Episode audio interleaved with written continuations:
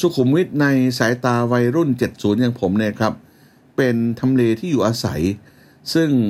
มีเพื่อนผมอยู่แทบจะทุกซอย แล้วก็ความสุขของเราในความเป็นวัยรุ่นในเวลานั้นคือการไปบ้านเพื่อนได้พบเพื่อนได้เรียนรู้ประสบการณ์ใหม่ๆไอ้เรื่องของการค้าการขายอะไรของสุขุมวิทที่มันคึกคืนเนี่ยมันมาที่หลังมากครับผม ความทรงจำเกี่ยวกับการไปบ้านเพื่อนผม สนุกมากครับผม Listen to the Cloud เรื่องที่ The Cloud อยากเล่าให้คุณฟัง พบกับรายการวัยรุ่น 70 ผมทงทองจันทรสุผู้ที่มีอายุใกล้ 70 จะมาย้อนยุคให้ท่านฟังถึงเหตุการณ์ เมืองไทย และความรู้สึกความทรงจำต่างๆ ว่าคนในวัยรุ่น 70 อย่างผมนั้น พบเหตุการณ์เมื่อปี 70 อะไรมาบ้าง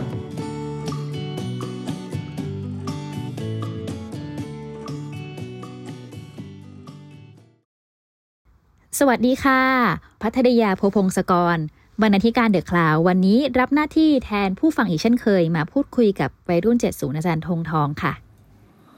สวัสดีครับ สวัสดีครับทุกท่านครับ วันนี้เราจะคุยกันเรื่องอะไรดีคะอาจารย์ เอาเรื่องวัยเด็กและวัยรุ่นของผมแถวแถวๆถนนสุขุมวิทนะครับ เพราะว่าผมอยู่ตรงนั้นมานานปีนะ ผมอยู่ตั้งแต่ผมหกขวบเมื่อปี 2504 โอ้โห มันนานเลยหนักหนาขนาดนั้นนะ แล้วอยู่ยาวมาจนถึง2530อะ ผมจึงย้ายบ้านมาอยู่แถวแถวๆลาดพร้าวในปัจจุบันเนี่ยนะแปลว่าจาก2504 ถึง 2530 26 ปีเนี่ย ผมก็ใช้ชีวิตอยู่แถวแถวๆสุขุมวิทซอย 40 และย่านใกล้เคียง ซอย 40เนี่ยมันอยู่ขนานกับซอยกล้วยน้ำไทยครับผม แล้วก็หลังท้องฟ้าจำลองจะเรียกว่าอย่างนั้นก็ได้ ทั้งฝั่งตรงข้ามเราก็มีทองหล่อมีเอกมัย นี่อยู่ในรัศมีเดินถึงเท่านั้นจากจากจากบ้านผมนะครับ แล้วก็ต้องบอกว่าในในยุคโน้นน่ะนะครับชีวิตวัยรุ่นไม่ได้มีสตังค์ไม่รู้สิผมก็ไม่รู้วัยรุ่นสมัยนี้ก็ไปหาสตังค์มาจากไหนก็ไม่รู้นะดูเขาร่ำรวยหรูหราเขาแต่งตัวเขาไปกินไปเที่ยวอะไรต่ออะไรได้ได้มาก แต่นักเรียนที่เป็นวัยรุ่นอย่างผมในในยุคนั้นเนี่ยครับสตังค์มีไม่มากนักหรอก และอีกอย่างหนึ่ง นอกจากสตังค์มีไม่มากแล้ว แหล่งท่องเที่ยวมันก็มีไม่มากด้วยนะครับ ที่จะไปไปแฮงเอาท์ไปแขวนอยู่ไปนั่งกินโน่นกินนี่เนี่ย มันไม่ค่อยมีอะไรหรอกครับ เพราะฉะนั้นเวลาเวลาเสาร์อาทิตย์ หรือว่าเวลาปิดเทอมในระหว่างภาคเรียน เมื่อตอนผมอยู่โรงเรียนมัธยมที่สาธิตปทุมวันก็ดีตอนอยู่จุฬาแล้วก็ดีนะฮะการการแฮงเอาท์ในในช่วงเวลาเหล่านั้น ก็คือการไปอยู่บ้านเพื่อน นะครับ ซึ่งบ้านเพื่อนนั้นมีจำนวนไม่น้อยครับของเพื่อนผมเนี่ยนะกระจัดกระจายอยู่ตลอดถนนสุขุมวิทเลยนะครับ ตั้งแต่ผมนึกว่าตั้งแต่ซอยซอยนานาใต้นะอะมันเดี๋ยวนี้ก็คือซอยซอยสี่ละมั้งประมาณเนี้ยผมก็มีบ้านเพื่อนอยู่แล้วนะครับ แล้วก็เรียงมาโดยตลอดครับ ซอยวัฒนาก็มีซอยเอ่อมาที่เยอะแยะชุกชุมก็แถวทองหล่ออะไรประมาณเหล่านี้อะซอยอารี สุขุมวิทที่ผมนี่ก็มีลองเล่าสักสองสามบ้านก็แล้วกันว่า เวลาเวลาเราไปเราไปใช้เวลาแฮงเอาท์อยู่เนี่ย เราไปทำอะไรบ้าง เอาบ้านเอาบ้านร้ายๆก่อนก็แล้วกันนะฮะอยู่บ้านร้ายๆก็ไม่ไม่ได้ร้ายอะไรหรอกครับ เอ่อแต่ว่าเป็นบ้านเพื่อนอยู่ตรงซอยอารี หรือสุขุมวิทยี่หกนะครับ เป็นบ้านเก่าแก่นะครับ คุณพ่อคุณแม่ก็เป็นผู้หลักผู้ใหญ่ที่ท่านให้ความเมตตา เปิดบ้านให้เพื่อนของลูกเข้าไปไปอยู่ได้นะครับ เพราะฉะนั้นที่บ้านนั้นก็จะมีมีวงวงไพ่อ่าอยู่กันไม่รู้ทำอะไรนะฮะเสาร์อาทิตย์ หรือเวลาปิดเทอมมีวงไพ่เกิดขึ้น ไพ่ก็เล่นประมาณดัมมี่อะไรประมาณเนี้ยนะครับไม่ สตุ้งสตางก็อาจกินกันบ้างพอเป็นธรรมเนียมนะฮะพอไม่เสียกิริยา แต่ไม่ถึงล้มถึงตายไม่ได้ไม่ใช่บ่อนการพนันที่ตำรวจจะต้องมามาจับอะไรประมาณเนี้ยนะฮะแล้วบ้านเขามีสนามใหญ่มากเลย ก็เล่นฟุตบอลได้นะฮะเพื่อนเพื่อนนักเรียนชายชอบไปอยู่บ้านนี้แหละนะฮะแต่นักเรียนหญิงถ้าถ้าถ้านัดไปหลาย ๆ คนเขาอาจจะแวะมา แต่ให้มาคนเดียวเขาก็คงรู้สึกเก้อเขินอยู่ ก็ปล่อยผู้ชายเล่นเออเล่นฟุตบอลเอ่อแล้วก็เล่นไพ่ไปก็แล้วกัน อันนี้ก็นี่ก็บ้านหนึ่งที่อยู่แถวๆสุขวิทบ้านนี้ก็ยังอยู่นะครับ ก็ก็ยังยังผ่านไปทีไรก็ยังยังเหลียวไปหาความหลังเพื่อจะเห็นใครเตะฟุตบอลค้างอยู่ในสนามบ้างนะฮะแล้วก็ก็ยังเป็นบ้านที่ยังอยู่ยั้งยืนยงได้ บ้านอีกหลังหนึ่งที่ผมชอบมากเลยนะครับ คือบ้านตรงตรงซอยนานาใต้ที่ว่านี้ของเพื่อน แต่เพื่อนเป็นผู้หญิงนะเพื่อนที่ว่านี้ก็ very friendly ครับผมเป็นหัวหน้าชั้นด้วย แต่เป็นหัวหน้าชั้นที่ค่อยไม่ค่อยมีใครกลัวนะฮะก็ชอบพออัธยาศัยด้วยกันทุกคน ที่สนุกก็คือว่าเขามีมีเนอร์เซอรี่และเขารับเลี้ยงเด็กด้วยฮะเพราะฉะนั้นก็ถ้าไปบ้านบ้านเพื่อนที่ว่าเนี่ยบ้านบ้านแอร์เนี่ยนะฮะก็จะเห็นว่าเขาก็จะมีมีห้องบริบาลเด็กอ่อน มีคนไปมาหาสู่มีคุณพ่อคุณแม่เอาลูกหลานมาส่งตอนเช้ามารับตอนบ่าย ในขณะเดียวกันก็มีคนไปไปอยู่ในบ้านนี้จำนวนมาก เวลาเรามีงานกิจกรรมอะไรของของโรงเรียนสาธิตปทุมวัน เช่นจะต้องมีงานปีใหม่เนี่ยแอนก็จะต้องไปเกณฑ์เอาผู้คนทั้งหลายมา ซ้อมการแสดงสำหรับขึ้นเวทีในตอนปีใหม่ โดยเขาเป็นคนคิดท่าลำท่าร้องเพลงเพลิงทั้งหลายมานะฮะก็จะเกณฑ์เพื่อนทั้งหลายเนี่ยไปไปฝึกซ้อมอยู่ที่บ้านเขา เวลานั้นเราก็จะลงอยู่ลง ลงรถเมย์ถ้าถ้าสมัยก่อนวัยรุ่นไม่ได้มีรถขับใช้ปุ๊ดปลาดอย่างสมัยนี้นะต้องรถเมย์จากปากซอย แล้วก็เดินเข้าไป ยังจำชื่อได้มันเป็นซอยแยกอยู่ซ้ายมือ ชื่อซอยอุเออซอยอยู่อยู่ขวาอยู่ขวา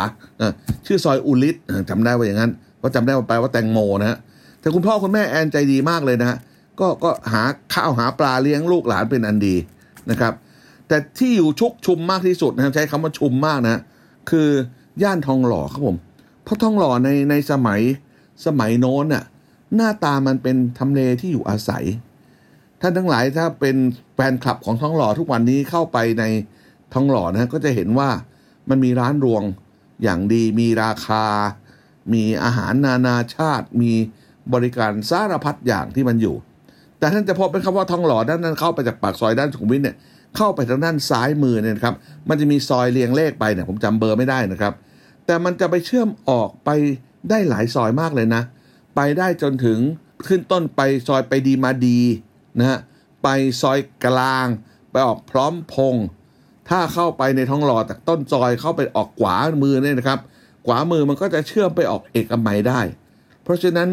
วัยรุ่นในสมัยนั้นเนี่ยครับ เราสามารถจะไม่ต้องออกถนนใหญ่เลยนะครับ ใช้เส้นทางอยู่ในอยู่ในย่านที่ผมว่าเนี่ย เดินทางตั้งแต่เอกมัยทองหล่อไปดีมาดี ซอยกลางไปพร้อมพงษ์พร้อมพงษ์เนี่ยไปออกสวัสดีออกอโศกชาดีชาลายไปจนถึงนานาได้ โดยไม่ต้องออกถนนใหญ่ได้เลยนะครับ เพราะฉะนั้นมันเป็นเป็นย่านที่อยู่อาศัยที่ที่มีเพื่อนฝูงอยู่เยอะนะครับ แทบจะทุกซอยเราก็จะมีมีบ้านเพื่อน แล้วทองหล่อในสมัยนั้นมันถนนไม่ได้กว้างกวางนะครับ ทองหล่อที่เห็นทุกวันนี้ว่าถนนกว้างๆเนี่ยวัยรุ่นอย่างสมัยผมเนี่ยนะครับ ทองหล่อนั้นมีคลองอยู่ข้างๆคลองนะครับ ซอยที่เป็นซอยแยกก็มีคลองอยู่ข้างคลองเหมือนกัน ผมมีบ้านเพื่อนอยู่ในซอยทองหล่อจำเบอร์ไม่ได้ละแต่รู้แต่เขาเชื่อมไปหาไปดีมาดีได้ บ้านนั้นสนุกเพราะมีโรงพิมพ์ฮะเป็นโรงพิมพ์แบบโบราณฮะโรงพิมพ์ที่ต้องเอาตัวตัวอักษรมาเรียงพิมพ์ทีละตัวทีละตัวให้มันเป็นหน้ากระดาษขึ้นมาเนี่ยนะฮะเออเขาก็รับพิมพ์งานอะไรแต่ทั้งหลายเออออกชื่อเห็นจะเห็นจะไม่ไม่ไม่ผิดร้ายอะไรนะครับ คุณพ่อเพื่อนผมชื่อพลโทนายแพทย์ประภาคารการจนาคม ท่านเป็นเจ้าของโรงพิมพ์อันนั้นนะครับ แล้วก็แล้วก็พิมพ์หนังสือทั่ว ๆ ไปรวมทั้งวารสารทางการแพทย์ด้วย คุณหมอทั้งหลายรู้จักมักคุ้นกันก็มามาใช้บริการที่นี่นะครับ บ้านเพื่อนผมที่อยู่ซอยทองหล่ออีกหลังหนึ่ง มีของสะสมแปลกฮะคุณพ่อเพื่อนเป็นนายกสมาคม คุณพ่อสะสมเหรียญกระสาบเหรียญกระสาบเก่าแก่เนี่ย แล้วก็เขียนตำราไว้ด้วยเรื่องเหรียญกระสาบด้วยเหมือนกันนะพลอากาศโทสดับธีรบุตรเนะครับ เพราะฉะนั้นไปบ้านเพื่อนเนี่ยนอกจากเจอเพื่อนกินขนมฟรีแล้วนะครับ มีน้ำมีหนมมีกิจกรรมเล่นกันได้นะฮะไอ้เล่นก็เล่นไพ่บ้างนะฮะแล้วก็อาจจะมีเล่นอื่นๆนะ Scrabble หรืออ่าโมโนโปลีมันก็ไม่รู้จะเล่นอะไรกันในสมัยนั้นนะฮะเกมหน้าเอ็นดูแบบชอบดิศิลธรรมทั้งสิ้นยกเว้นไพ่เท่านั้นนะฮะแล้วก็ในบ้านของ คุณพ่อคุณแม่ทั้งหลายก็มันมีอะไรบางอย่างหลายอย่างให้เราให้เราดูได้เรียนรู้ ท่านก็สนุกที่จะเล่าให้เราฟังนะครับ บ้านเพื่อนอีกหลังหนึ่งที่คนชอบไปนะฮะผมไปบ้างแต่ว่า ก็เพื่อนหลายคนยังยังจำได้นะ สนุกก็คือบ้านที่เอกมัย บ้านของเพื่อนซึ่งคุณพ่อคือท่านพิชัยรัตกุลนะฮะซึ่งซึ่งท่านก็ยังเป็นนักการเมืองอาวุโสอยู่ในเวลานี้นะฮะถึงแม้ท่านจะล้างมือไปแล้ว แต่ท่านก็ยังให้ความคิดความเห็นอะไรต่อ ลูกหลานไปเนี่ยลูกเพื่อนไปเนี่ย เรานอกจากเจอเพื่อนเราแล้ว ได้เจอเรื่องราวที่สนุกสนานของคนคนวัยเดียวกันแล้วเนี่ยเรายังได้ฟังผู้ใหญ่คุยให้ฟัง ท่านก็เรียกเราไปคุยไปเล่า เราอยากจะถามอะไรท่านท่านก็ตอบ หรือบางทีท่านก็ถามเราเหมือนกัน เป็นโอกาสที่ผู้ใหญ่จะได้แลกเปลี่ยนเรียนฟังความเห็นของของเด็กๆว่าเอ๊ะเด็ก ๆ สมัยนี้เขาคิดอะไรยังไงนะครับ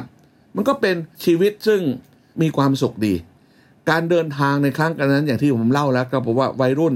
ไม่ได้มีรถใช้ได้ง่ายๆนะครับ เดินเท้า หรือไม่ก็จักรยานในระหว่างซอยต่างๆในเพื่อนผมถีบจักรยานทะลุโปร่งๆใช่ไหมนะครับพูดถึงเดินเท้า ผมเป็นคนขยันเดินนะ ตอนนู้นนะแต่เวลานี้ใครอยากมาชวนผมเดินเป็นขาดนะโกรธกันเลยนะ เพราะว่าร่างกายสุขภาพไม่เหมาะสำหรับการเดินไกลๆอีกแล้วนะฮะแต่ในตอนผมอยู่จุฬาปีหนึ่งปีสองเนี่ย เชื่อหรือไม่ครับจากสัมย่านเนี่ยนะผมเคยเดินกลับบ้านที่สุขุมวิทซอย 40 อะ แปลว่าผมต้องเดินผ่านโรงพยาบาลจุฬาสวนลุม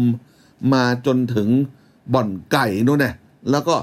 ซอยอารีทางด้านนะทางด้านทางด้านเควิลเลจนั่นนะแล้วก็มีเพื่อนคนหนึ่งเดินเวลาเดินกลับมาเราก็ไม่ได้เดินโดยลำพังนะ คุยกันมา แต่แน่นอนต้องไม่เดินหน้าฝนนะ เดินเวลาอากาศดีๆ สักประมาณเดือนธันวาคมมะ อุณหภูมิกำลังเหมาะสำหรับการเดินคุยกันมา เดินมาสามสี่คนนะฮะคนหนึ่งก็พอมาถึงตรงซอยอารีอารีอารีสุขุมวิทนะฮะเขาก็เลี้ยวซ้ายไปเพราะบ้านเขาอยู่ต้นซอยออกไปทางนั้นจะถึงถนนสุขุมวิทแล้วล่ะ แล้วก็เดินก็สมาชิกที่เหลืออยู่ก็เดินต่อมา มาส่งผมที่บ้านตรงตรงซอยสุขุมวิท40 ซอยบ้านกล้วยใต้นะครับ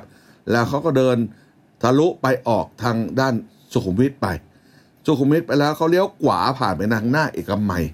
เอกมัยตรงนั้นก็ติดกันกับสหกรกรุงเทพสหกรกรุงเทพเดี๋ยวนี้ก็ยังอยู่นะฮะแต่มันเล็กลงไปนะสมัยก่อนใหญ่โตโอโถงกว่านี้มากเลยนะครับ แล้วก็เป็นเป็นบ้านเพื่อนผมอยู่ติดกันนะครับ เพื่อนผมก็ไปไปที่บ้านนั้นนะฮะเพื่อนที่ว่านี่ก็ดินทาออกชื่อซะหน่อยก็ได้นะเพื่อนชื่อชายนรชิตสิงหเสนีที่บ้านเขานะมีคุณลุงคุณป้า ที่เป็นผู้ปกครองเนี่ยคุณป้าเป็นเป็นชาวอเมริกัน เวลาเราจะต้องไปบ้านเพื่อนบ้านชายเนี่ย เราไม่ค่อยอยากไปนะเพราะเรารู้สึกว่าเราจะต้องพูดภาษาฝรั่งอะ่ะ ซึ่งมันเป็นยาหม้อใหญ่เป็นสิ่งที่น่ากลัวมากสำหรับสำหรับชีวิตนักเรียนมหาวิทยาลัย ถึงแม้เราควรจะรู้ภาษาอังกฤษแต่เอาเข้าจริงเราเราไม่ได้ทำสิ่งที่ควรเราพูดไม่รู้เรื่องหรอก เวลาคุณป้าซึ่งเป็นครูสอนภาษาอังกฤษอยู่ที่ AUA ด้วยพูดกับเราแต่ละคำแทบจะขาดใจตายเพราะไม่รู้จะตอบว่าอะไร หมาบ้านเขายังพูดฝรั่งดีกว่าเราเลยเวลาเขาสั่งสุนัขในบ้านเขาเขาพูดภาษาฝรั่งกับสุนัขเขาได้ซ้ำไป นี่คือคนในในยุคสมัยผมเนะครับ การใช้ชีวิตในวันหยุดในเวลาที่เป็นเวลาว่างจากการศึกษาเราเรียนเนี่ยแหล่งพักผ่อนหย่อนใจที่เป็นที่ฮือฮาสำหรับวัยรุ่นเขาอาจจะมีนะฮะแต่ว่าผมเองไม่อยู่ในในโอกาสหรือฐานะ เช่นนั้นที่จะไป พ่อแม่ พ่อเป็นข้าราชการแม่เป็นนักเขียน เราไม่ได้มีสตุ้งสตังอะไรมากมายนัก แล้วก็เพื่อนฝูงก็อยู่ในในฐานะอันไม่แตกต่างกันมากนักนะครับ เราก็ไปใช้ชีวิตอยู่ตามบ้านเพื่อน เดินไปเดินมาทำกิจกรรมร่วมกันเสียมากครับผม เพื่อนเหล่านี้ก็อายุแก่ป่านนี้แล้วก็ยังติดต่อกันแล้วเวลาเล่าถึงเรื่องบรรยากาศในความหลังที่เราได้เคยเป็นวัยรุ่นอยู่ด้วยกัน แล้วใช้ชีวิตอยู่ตามบ้านเพื่อนคนนู้นคนนี้ เรารู้จักกันหมดนะครับ พ่อแม่เขาพี่น้องเขาได้ซ้ำไปนะครับ พี่น้องเขามีกี่คน แต่ละคนเป็นยังไงนิสัยใจคอเป็นยังไง เราเราก็ได้รู้จักนับญาติกันไปหมดตตลอดทั้งถนนสุขุมวิทก็ว่าได้ครับผม อาจารย์คะ แล้วพอเล่าได้ไหมคะว่าบ้านสมัยนั้นนะคะมันหน้าตาเป็นยังไงอะคะ บ้านในเวลานั้นหนึ่งอย่าได้คิดหาคอนโดเป็นขาด เพราะว่าไม่มีคอนโด คอนโดนี่มันเกิดขึ้นประมาณปี 2020 ล่วงแล้วนะฮะเอ่อ พระบัญญัติอาคารนี่นักกฎหมายทำท่าพูดถึงกฎหมายขึ้นไปเชียพระบัญญัติอาคารชุดมัน2023อะไรประมาณเนี้ยแปลมันเกิดขึ้นทีหลังมากเลย เพราะฉะนั้นบ้านเพื่อนผมเนี่ยเป็นบ้านเดี่ยวทาวน์เฮาส์ก็ยังไม่มีเลยครับ เพราะในย่านสุขุมวิทนั่นน่ะ โดยมากแล้วเนี่ยที่ดินแปลงมันไม่ไม่ได้ขนาดอึดอัดคับแคบพอที่จะเป็นลักษณะที่ต้องแบ่งปันกันเป็นทาวน์เฮาส์นะฮะบ้านเพื่อนที่ออกชื่อมาแล้วเนี่ย โดยมากก็เป็นเป็นบ้านเดี่ยว แต่เขาอาจจะปลูกเต็มที่นะครับ อย่างบ้านเพื่อนที่อยู่ซอยซอย นานาซอยอุลิศที่ว่าแล้วมีโรงเลี้ยงเด็ก ผมว่าเขาอาจจะประมาณสักสักร้อยตารางวามั้งหรือร้อยกว่าตารางวา แต่ว่าปลูกเต็มพื้นที่เลย เพราะเหตุว่ามีทั้งส่วนที่เป็นที่อยู่อาศัย แล้วก็ส่วนที่เป็นเป็นเอ่อเป็นเนอร์เซอรี่ด้วยนะครับ แต่บ้านเพื่อนที่เป็นโรงพิมพ์มันนั้นใหญ่หน่อยนะครับ บ้านผมเองตรงตรงซอยเอ่อสุขุมวิท40 ที่ว่าเนี่ยก็พื้นที่ประมาณ 240 ตารางวานะฮะ บ้านก็ตามยุคตามสมัยครับผมโดยมากก็เป็นเป็นบ้านสองชั้น เป็นตึกบ้าง เป็นบ้านไม้บ้าง บ้านผมนะแรกทีเดียวก็สร้างเป็นบ้านไม้ใต้ถุนโล่งด้วยซ้ำไป แล้วก็ค่อยต่อเติมมา ผมเที่ยวไปเที่ยวบ้านคนอื่นตั้งเยอะแยะ เช่นเดียวกันคนอื่นก็ต้องมาเที่ยวบ้านผมเหมือนกันนะฮะบ้านผมนั้นมีชื่อเสียงในเรื่องของในเรื่องของอาหารพราะแม่ขยันทำกับข้าว และที่สำคัญยิ่งไปกว่านั้นที่เฟเวอริตมากก็คือ ติดกันกับบ้านผมเนี่ยครับ เป็นที่ดินอีกแปลงหนึ่งของคุณลุง พี่ชายคุณพ่อดรสิริรัตน์จันทรางสุเนี่ยท่านปลูกอพาร์ตเมนต์เวลานั้น มีฝรั่งเข้ามาในบ้านเรา มีธุรกิจเกิดขึ้นมีความเจริญอะไรต่างท่านก็ปลูกอพาร์ตเมนต์ให้ฝรั่งเช่า พอจะปลูกอพาร์ตเมนต์ให้ฝรั่งเช่าก็ต้องมีสระว่ายน้ำด้วยสระว่ายน้ำไม่ใหญ่โตหรอกครับ ผมเข้าใจประมาณสักสิบความยาวเนี่ยสิบสองเมตร เท่านั้นแหละไม่ไม่ได้ไม่ใช่ยี่ห้าเมตรห้าสิบเมตรแข่งโอลิมปิกอะไรได้นะ แต่เพื่อนชอบมาบ้านผม เพราะเหตุว่ามาแล้วก็มีมีสระว่ายน้ำเล่นนะครับ ทุกคนก็แฮปปี้มากเลย มีอาหารกินมีสระว่ายน้ำนะครับ เพื่อนผมคนหนึ่งเมื่อกี้ผมพูดถึงคุณพิชัยรัตกุลเพื่อนผมอนัทชัยรัตกุลเนี่ยเขาบ้านอยู่เอกมัยอะเวลาเลิกเรียนแล้ว ตอนนั้นมีแข่งกีฬาสีเขาก็เขาเป็นนักว่ายน้ำคนคนมีฝีมือเขาจะต้องแข่งกีฬาสี คนเดียวว่ายทุกประเภทไม่ไหวนะครับ เขาต้องแบ่งมาเกณฑ์ให้ผมว่ายน้ำบ้าง เขาก็มาเขี่ยวเข็นให้ผมว่ายน้ำในสระผมเอง ในสระของลุงผมเนี่ย ทุกวันตอนเย็นก่อนกลับบ้านที่เอกมัย เขาจะผ่านมาแล้วมาแวะบ้านผม แล้วบังคับผมว่ายน้ำอยู่ เป็นติดต่อกันช่วงเวลาหนึ่งฮะเพื่อจะว่ายน้ำวันละชั่วโมงสองชั่วโมง แล้วจะได้แบ่งการแข่งขันอะไรบางประเภทไปแข่งบ้างเห็นหน้าตาขนาดเนี้ยผมว่ายกบชนะเลิศวันนั้นสาธิตปทุมวัน มีเหรียญทองมีเหรียญทองสองอันอยู่บนบ้านนะ เก็บไว้เนี่ยวันหลังจะ ถ่ายรูปลงโฆษณาใน Facebook ซะหน่อยนะ นี่แหละก็คือชีวิตฮะเล่นกีฬาไปมาหาสู่กันเพื่อนมาหัดให้ว่ายน้ำคือเราว่ายเราก็ว่ายตามปกติเราว่ายว่ายเพื่อความบันเทิงไม่คิดจะว่ายแข่งกับใครนะแต่พอพอเพื่อนจะบังคับให้ไปแข่งนะเขาก็มาเป็นครูหัดให้เลยล่ะนะฮะแล้วเพื่อนคนนี้เล่นเทควันโดนะฮะมีหนหนึ่งกระเบื้องมันหลุดขึ้นมาจากก้นสระนะฮะเอาขึ้นมาอวดฝีมือเทควันโด ฟันกระเบื้องให้เพื่อนดู ปรากฏว่ากระเบื้อง ระเบื้องก็แตกจริงอยู่ แต่ตำเข้าไปในมือด้วย โอ้ยต้องสารพัดเดือดร้อนเพื่อนทุกคนพาไปหาหมอที่วัยรุ่นในสมัยนั้นแหละครับ ก็เป็นเป็นชีวิตเด็กนะครับ ซึ่งซึ่งมีความสุขดีนะครับสำหรับการไปมาหาสู่ตามบ้านเพื่อนไม่รู้ขาดแคลนอะไร ได้คุยกับผู้หลักผู้ใหญ่ได้ความรู้อะไรหลายอย่าง แล้วก็พ่อแม่ของเราเองก็ก็รู้สึกสบายใจ เพราะลูกก็อยู่ในสายตา ว่าว่าไปไหนก็ก็ตอบได้หาตัวเจอนะครับ แล้วสุขุมวิทเนี่ยค่ะ มันเริ่มเปลี่ยนแปลงกลายเป็นย่านการค้าย่านอพาร์ตเมนต์ตั้งแต่ปีสัก 2520 กว่าๆเป็นต้นมาอย่างเงี้ยเหรอคะเออใช่ผมว่ากรุงเทพมันเจริญขึ้นนะฮะ เพราะว่าสุขุมวิทเมื่อเมื่อแรกเกิดทีเดียวเนี่ยนะครับ เมืองก็อยู่เป็นเมืองตอนในอย่างอยู่ในพื้นที่เพลินจิตเนี่ยครับ มันก็จะมี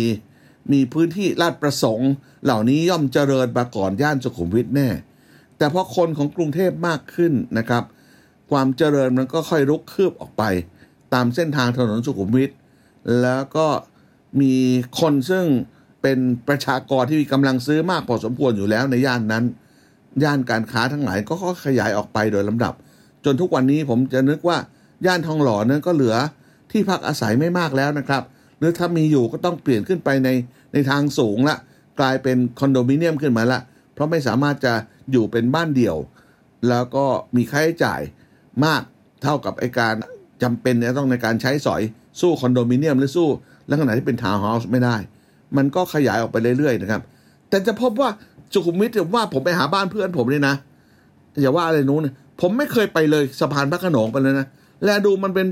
ป่าดงดิบหรือมันดูไกลความเจริญยังไงก็ไม่รู้ว่า พราะพระโขนงผมจะเลยข้ามสะพานพระโขนงไปเนี่ยเมื่อมีธุระต้องไปติดต่ออำเภอพระโขนงเท่านั้นแหละก็คือสมัยก่อนถือว่าไกลมากใช่ไหมคะอาจารย์โอ้ยไกลมากไกลลิฟต์ไกลลิฟต์ไม่ไป กลัวอืมนะฮะเพราะว่าถ้าไม่มีธุระก็ไม่คิดจะไปแหละครับ อ่า พูดถึงอุดมสุขหรืออะไรประมาณเนี้ยโอ้โหแล้วดูมันไกลจังเลยนะอ่าแล้วก็การคมนาคมรถไฟฟ้าไฟเฟิร์มก็ไม่มีนะครับ เพราะฉะนั้นก็ใช้รถเมย์นี่ก็รถเมย์บางสาย มันมาสุดอยู่แค่เอกมัยนะฮะ เออสายอะไรก็จำไม่ได้แหละแต่ว่าจะลืมว่าเอกมัยเนี่ย ตรงตรงเดี๋ยวนี้ก็ยังอยู่นะ ขนส่งเอกมัย ตรงนั้นมันคือสุดทางรถเมล์หลายสายแล้วผม เพราะฉะนั้นความเจริญมันแทบจะมาสุดอยู่ในยุค เมื่อผมเป็นวัยรุ่นเนี่ย มันจบตรงเอกมัยฮะแล้วมันค่อยๆคืบคลานออกไปภายหลังในในในเวลาต่อมาครับผมอืมก็เข้ากับว่าภายในเวลาประมาณแค่สี่สิบปี ย่านสุขุมวิทก็เปลี่ยนไปโดยสิ้นเชิงเลยใช่ไหมคะ โอ้โห เปลี่ยนไปอย่างอย่างแท้จริงครับผม การเป็นย่านที่อยู่อาศัยที่มีบรรยากาศที่สงบเงียบ กลายเป็นย่านการค้าท้องหล่อเนี่ยนะผมว่าพลิกหน้ามือเป็นหลังมือหรือหลังมือเป็นหน้ามือผมก็ไม่รู้นะเวลานี้พอไปท้องหล่อเนี่ย มันเป็นอีกสีสันอีกแสงสีหนึ่งเลยที่เราเราไม่เคยเห็นมาก่อน แล้วก็เป็นเป็นไลฟ์สไตล์ที่วัยรุ่น ในในยุค 70 อย่างผมเนี่ย ถ้าวันโน้นที่ตอนพูดกันตอนเราเป็นวัยรุ่นวันหนึ่งทองหล่อจะเป็นอย่างนี้เนี่ย นึกไม่ออกเลยนะครับว่าจะว่าจะเป็นอย่างนี้ได้ แต่น่าสนใจเพื่อนผมบางคนนะยังเป็นมรดกตกค้างอยู่ในท้องหล่อเลยนะ ยังไม่ย้ายก็มีสักสองรายนะ ดูมันจะอยู่ซอยประดู่ชื่อเลขซอยอะไรก็ไม่รู้อันหนึ่งแล้วก็ตรงท้องหล่อซอยแปดข้างในก็มีบ้านเพื่อน ซึ่งเดิมเป็นบ้านเดี่ยว แต่ว่าภายหลังเนี่ยก็เมื่อความจำเป็นบ้านเมืองขยายไป ก็ปลูกขึ้นเป็นเป็นคล้ายๆคอนโดแต่เป็นคอนโดที่อยู่กันในระหว่างพี่น้องแบ่งกันคนละชั้นอะไรประมาณเนี้ยก็ยังเหลืออยู่บ้างแต่ว่าหลายๆ คนก็แยกย้ายออกไปอยู่ที่อื่น ซึ่งซึ่งอาจจะโล่งกว้างกว่าการที่อยู่ในพื้นที่ที่มันกลายเป็นย่านการค้าขึ้นมาซะแล้วครับอืมงั้นเดี๋ยวตอนหน้าเรามาเจาะลึกเรื่องสุขุมวิทกันต่อไหมคะ ว่านอกจากที่อยู่อาศัยแล้วเนี่ย มันยังมีอะไรในสุขุมวิทที่น่าสนใจกันอีกบ้าง ได้ครับผม วันหลังเรามาคุยกันต่อนะครับ ครั้งต่อไปเรามาคุยกันเรื่องสุขวิทในมุมอื่นบ้างครับผม ติดตามเรื่องราวดีๆ และรายการอื่นๆจาก The Cloud ได้ที่ readthecloud.co